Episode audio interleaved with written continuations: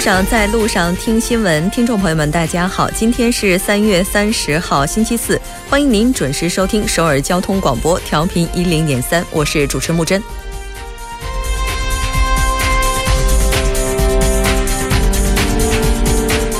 距离伦敦恐袭发生已经过去一周了。今天，上千名的伦敦市民自发聚集到事发地来哀悼遇难者。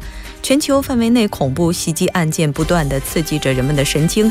面对威胁，虽然各国政府都严阵以待，但无孔不入的袭击却总是在最放松的时候给人以痛击。我们期待和平，但和平绝不仅仅是一句口号，幸福稳定也不仅仅是梦想。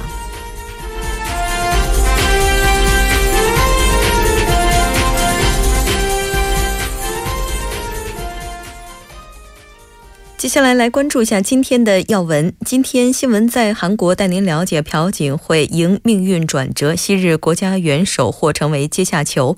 韩国世越号搬运准备作业重启，三十一号左右赴木浦港。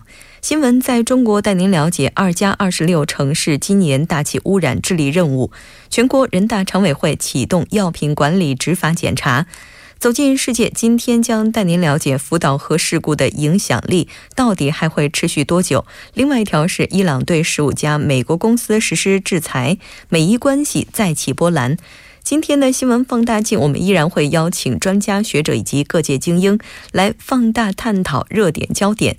今天我们的主题是逐渐消失的韩国传统小商铺，在这样的一种背景之下，会给社会带来怎样的利与弊？每周一到周五晚六点，锁定调频一零点三新闻在路上，了解最新的动态。稍后是广告时间，广告过后马上回来。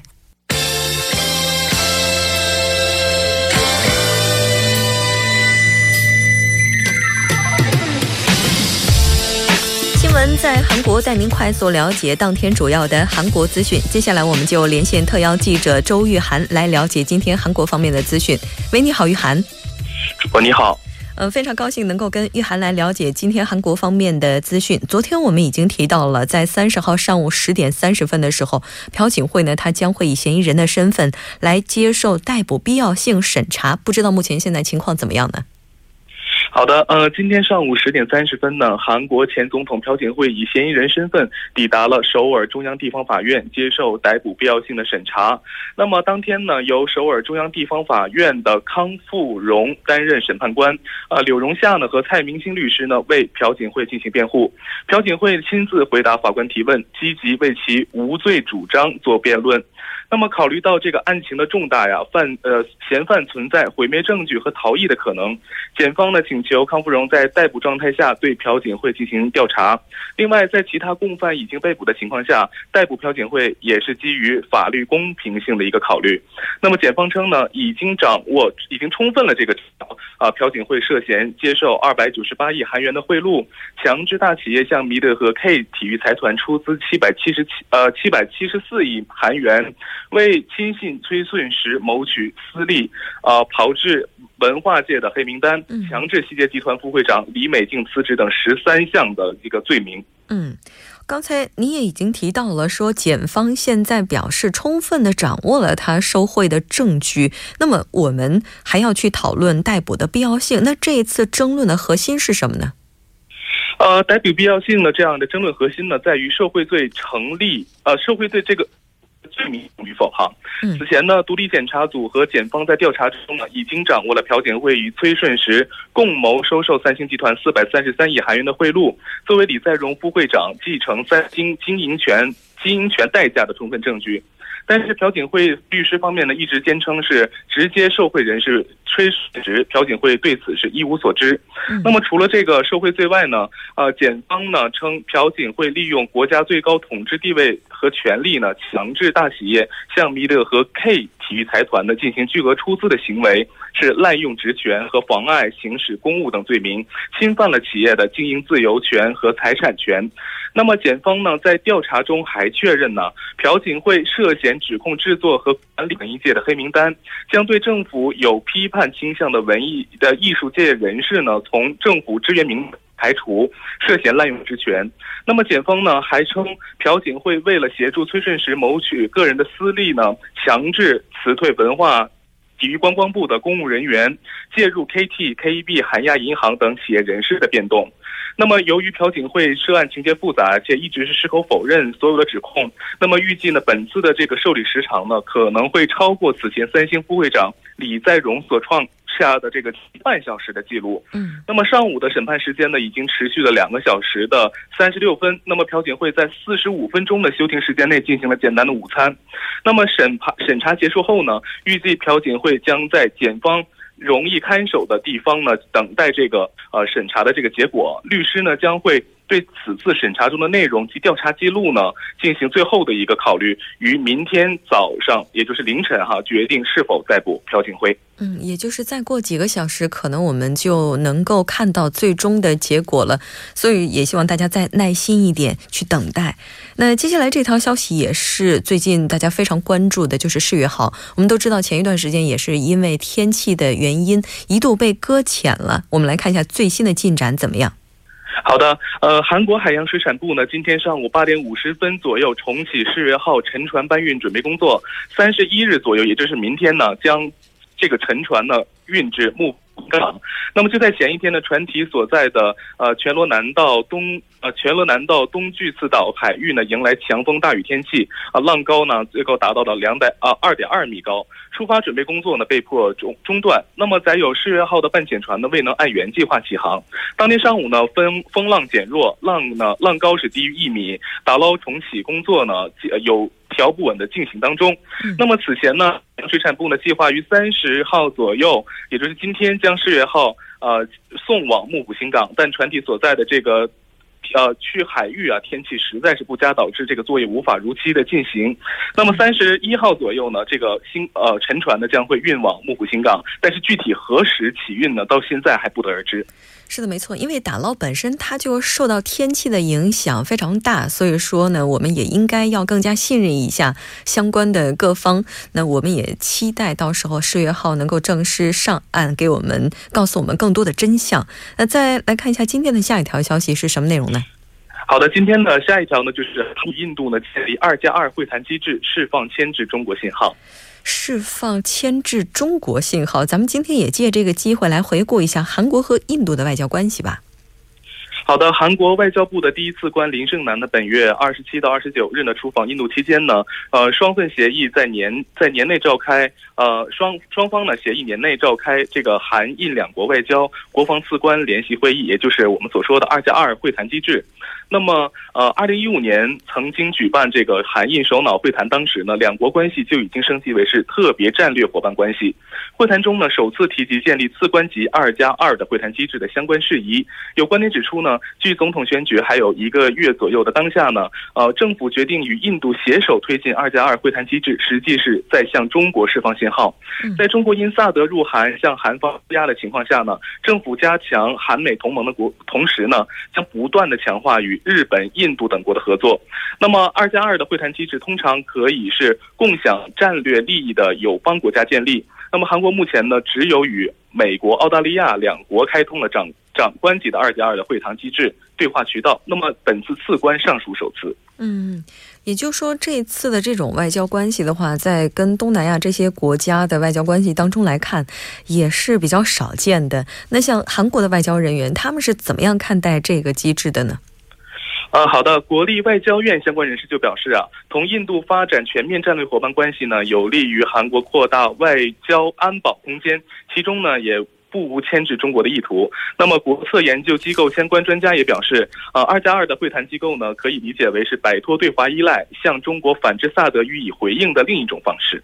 嗯，确实是因为毕竟最近在萨德的影响之下，确实中国市场上的韩国应该说所占的份额确实降低了不少。积极的在这一时间段开拓其他的市场，应该也是现在韩国的一个选择了吧？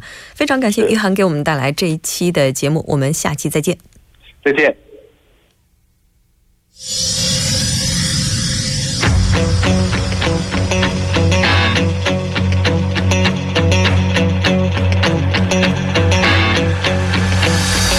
您现在收听的是《新闻在路上》。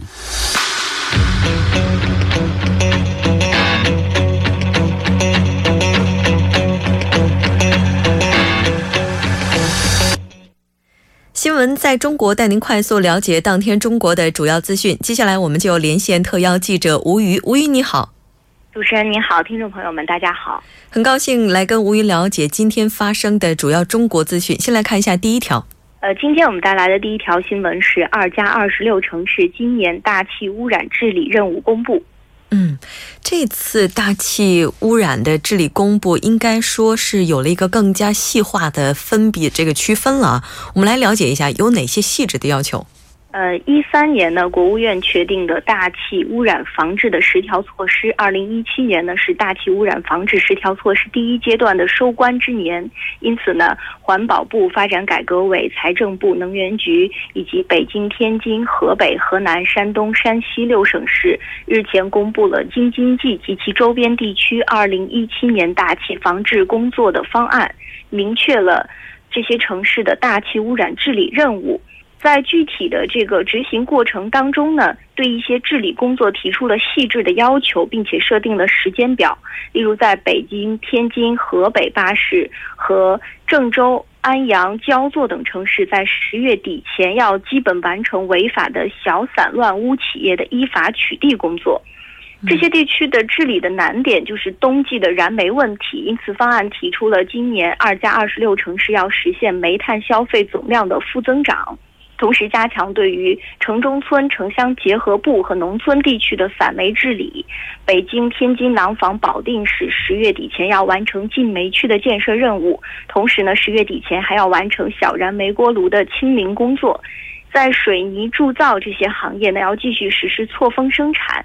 水泥制造业的一些重点城市，例如说像石家庄、唐山、邯郸、安阳等等。取暖季的钢铁产能限产，限产百分之五十。同时呢，实施电解铝化工类企业的生产调控。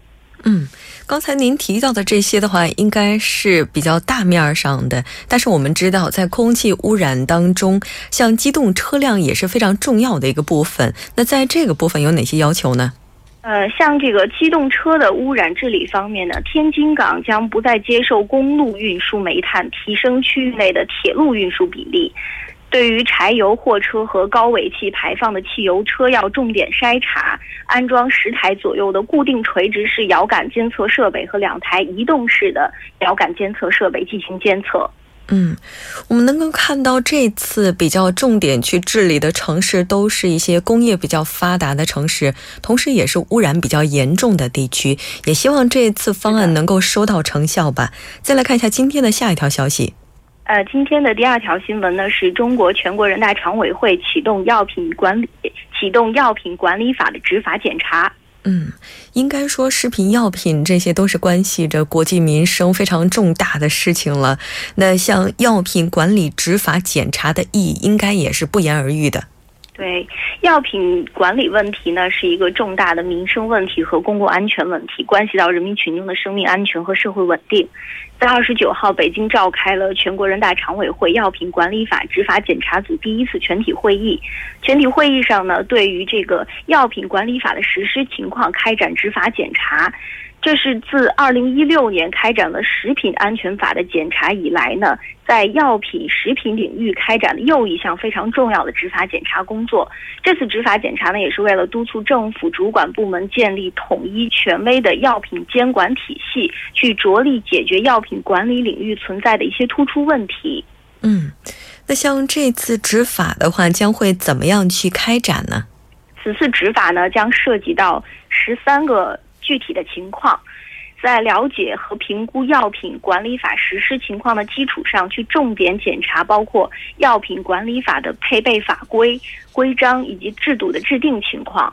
药品监管体系的建设情况，一些临床的常用药、急用药的供应保障情况，相对罕见的疾病的用药及其供应保障情况，还有国家鼓励开发的新药的研发情况、相关政策的制定和执行情况，药品研发的一些基本情况及其突出的问题，以及药品审评审批体制改革在内的这十三项情况，将分为。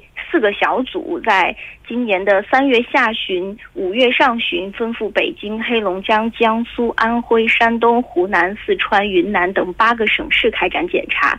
五月底呢到六月初，检查组将召开执法检查组第二次全体会议，研究讨论执法检查的报告初稿，并且和国务院有关部门交换意见。六月下旬呢，全国人大常委会将听取和审议有关检查药品管理法实施情况的报告。嗯。也就是这轮检查的话，可能要大概持续三个月左右的时间。那也希望最终出来的报告能够对下一阶段药品管理起到指导性作用吧。我们再来看一下下一条消息。呃，第三条消息呢是腾讯将成为特斯拉的第五大股东。腾讯将为特成为特斯拉的第五大股东，这条消息应该说最近这几天也是网上比较热议的。那是不是也就意味着腾讯可能会跟特斯拉进行合作呢？呃，腾讯呢以十七点七八亿美元在公开市场收购了特斯拉百分之五的股份，成为了特斯拉的第五大股东。呃，目前呢，这部分股权主要是腾讯旗下的黄河投资持有。受这个消息的刺激，腾讯控股和特斯拉双双股价上涨，腾讯的股价一度冲高到两百三十点二港元，刷新历史新高。特斯拉也扭转了跌势，转为了上涨近百分之三。但是呢，腾讯此次持股为非积极持股，所以这意味着腾讯不会主动介入特斯拉的运营，而且腾讯方面也表示呢，目前与特斯拉并没有具体的合作计划，未来是否有呢，要视双方的发展情况去做适当的考虑。嗯。而且据我们所知，像腾讯的话，它在投资一些 IT 啊，包括智能领域方面的话，这是它第一次采取这种方式。之前的话，主要都是什么孵化呀，或者是直接购入。那所以它这次入股特斯拉的原因，我们可以怎么去理解呢？呃，特斯拉呢是电动汽车、无人驾驶、共享车辆、数字化现实世界信息、可持续能源生产和扩展等等这些新技术的全球先驱。而这些年来呢，腾讯也一直在推动生态共赢，鼓励内部创新，还有以这个资本去支持新兴科技产业。像在一五年的时候，腾讯就已经投资了蔚来汽车。此次收购特斯拉的股份呢，应该说是在该领域最大的一笔投资了。最近一段时间，腾讯加强了对于人工智能的投资。腾讯的首席执行官马化腾就在公开场合表示呢，预计人工智能未来将成为业内的核心竞争力。而且呢，据说像腾讯它这次收购特斯拉也算得上是一次走捷径了。不管怎么样，我们可以了解一下之后的一些进展情况，在未来。好的，非常感谢吴瑜今天给我们带来这期节目。我们下期再见，再见。稍后我们来了解一下天气以及这一时段的交通路况。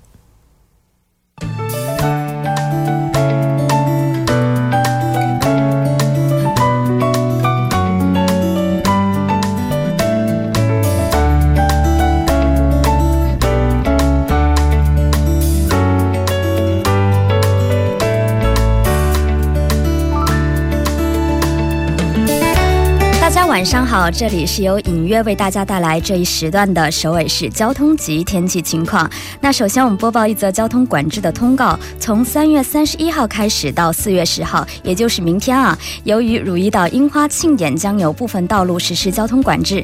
那么二十四小时全面管制的路段有西江大桥南侧到国会议事堂，到如懿二桥北侧到如懿下流 IC 等路段。那部分管制的路段，也就是平日早十点到翌日凌晨六点的路段有。国会北门到国会屯崎停车场入口的路段。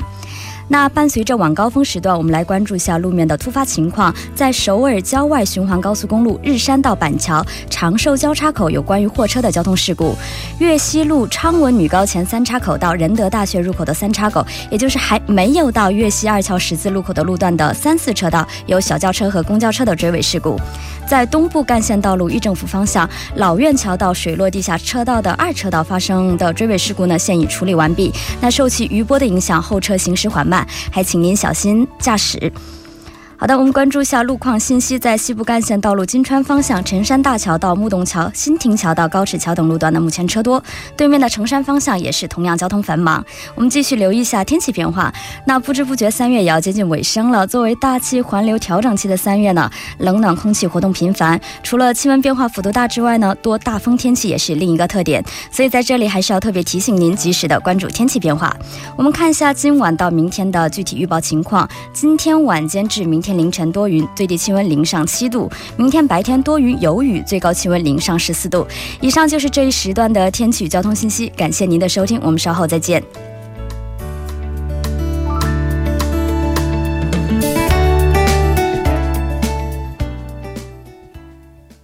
好的，现在时刻是晚上的六点二十二分，这里是正在为您直播的 TBS EFM 调频一零点三新闻在路上。接下来为您带来我们今天的听首尔栏目，为您传达首尔市的一些新闻。首先还是要请出栏目嘉宾金勇，金小编你好。好，大家好，主持人好，非常高兴能够跟金勇一起来了解今天首尔市的一些信息。先来看一下第一条。嗯，我们都知道啊，其实韩国的所有的餐厅的原材料都是要标识原产地的。嗯，但是最近呢，首尔市就出现了一些餐厅把巴西产的鸡肉当做韩国产的鸡肉来流通的非法现象。嗯，就是它不是超市，而是餐厅。嗯，对。啊，我们知道韩国有一些餐厅哈，你去吃饭的时候也会发现，他会把它的一些配料的产地标注出来。对，这个是法律规定的。哦，啊，是法律规定的。我以为是有的餐厅标，有的餐厅不标呢。不是，不是，都应该标的啊。啊，哎，这怎么回事？嗯，其实这个经查处呢，发现呢，一家企业在两年间把约十一吨的巴西产鸡肉当做韩国产鸡肉销售到了十二个分销商的手里。哇，这个它大概范围大吗？嗯，十一吨的话，而且是十二个分销商的话，这范围是非常大的啊。嗯，经过查处发现呢，他们伪造流通这个时间，还有就是没有任何商标的这个生鲜肉销售点就有七处，还有两处呢销售点呢是把这些鸡肉啊用那些玻璃门匿藏起来。嗯，然后他们那个切割的过程也非常的不卫生，其中在呃发现在地上就直接对这个鸡肉啊，还有一些兔子肉进行切割就并行销售了。嗯。前一段时间的话，也是巴西的鸡肉吧，因为禽流感的问题，韩国的几家大型超市纷纷都把巴西产的鸡肉给下架了。但其实并不代表所有巴西产的鸡肉都是危险的。嗯，但是他们这样的隐藏原产地的做法，欺瞒消费者，应该要负一定的责任吧。对，所以呢，首尔市特别司法警察呢，已经对这十九个企业中的十八个人进行了刑事拘捕，还有对十五处的企业呢，申请了这个行政处罚。嗯，确实是因为毕竟要为老百姓的身体健康着想，这种行为已经严重的侵犯了普通人的权利了。我们再来看一下下一条吧。嗯，我们看下一个是京畿道附近的嘉平区清平桥到清平站的这个八百二十米道路将扩宽至四车道。嗯，也就是说，现在的话，它的车道是比较少的，拓宽车道，它这个施工时间还有地区的情况是怎么样的？嗯，施工时间和地区是分两批来进行。第一批呢，清平桥到铁桥是在今年九月份完工；第二批呢，是铁桥到清平站区间完工后呢，从原先的五到十米宽的这个道路将拓宽到二十米这个宽度。嗯，如果您要是在此期间要经过相关路段的话，也请参考一下，可能会出现一些道路的拥堵。那再来看一下今天的下一条消息。嗯，最后一条消息是和残疾人有关系的。呃，为了给首尔市残疾人带来便利，将在立交桥和地下通道设立电梯等这些便利设施。哦，之前的话好像并不是特别多，因为我也曾经有过拄拐杖的一段时间，然后那个时候就发现我在过立交桥的时候，它是只有那种桥的那个就是台阶，对台阶正常。人走去走上去。你这个你不但要上去，你还要走完那段路，走完那段路，你还要再从那边的台阶再下来。对，这就立交桥的一个弊端啊，针对这个残疾人来说，对吧？但是哈，这个这个必要性的讨论需要讨论吗？我觉得肯定马上就得过吧。对我们正常人觉得应该肯定要过啊，但是首尔市呢还是已经开始征集这个妥妥当性的调查，还有基本执行的方案。如果到时候招标结果出来了之后呢，判断在再判断是否安装这些设施，并且优先如果通过的话呢，优先进行安装。嗯，我们刚才谈到的是立交桥，其实有很多的地下通道也是没有的。嗯，现在在首尔市，我的印象当中哈，就之前经常就在拄拐杖的那段时间，经常去的大概有两三个地铁站吧，包括过的那些立交桥，好像只有一个地方有。也就是说，我当时感受到的概率是百分之三十三的感觉。嗯，其实现实是比三十三还要更残酷啊！啊，这个调查结果是，首尔市一百三十一处立交桥，还有七十三处地下通路当中，百分之八十三是没有这样的设施的。哦，也就是说，现在如果您要是这个腿脚不是特别方便的话，因为各种各样的原因吧，您可能在生活当中，特别在行走的时候感受到的不便，要比我们想象当中更大的啊！也希望这样的工程能够尽快的完成。非常感谢金勇为我们带来这一期的我们的听首尔，下期再见。好，谢谢主持人。那好的，到这里我们今天新闻在路上第一步就是这些了。在第一步结束之前，为您介绍一下节目的收听方式。您可以打开收音机调频一零点三，或者登录我们的官方网站三 w 点 tbs 点 c o 点 kr，也可以在 YouTube 上搜索 TBS EFM 收听 Live Streaming。同时，我们也期待大家能够积极的参与到我们的节目当中来。您可以发送短信到井号幺零幺三，每条短信通信商会收取您五十韩元的通信费用。你也可以通过各种 S S 参与进来。我们在这里等待着大家。稍后休息过后，马上回来。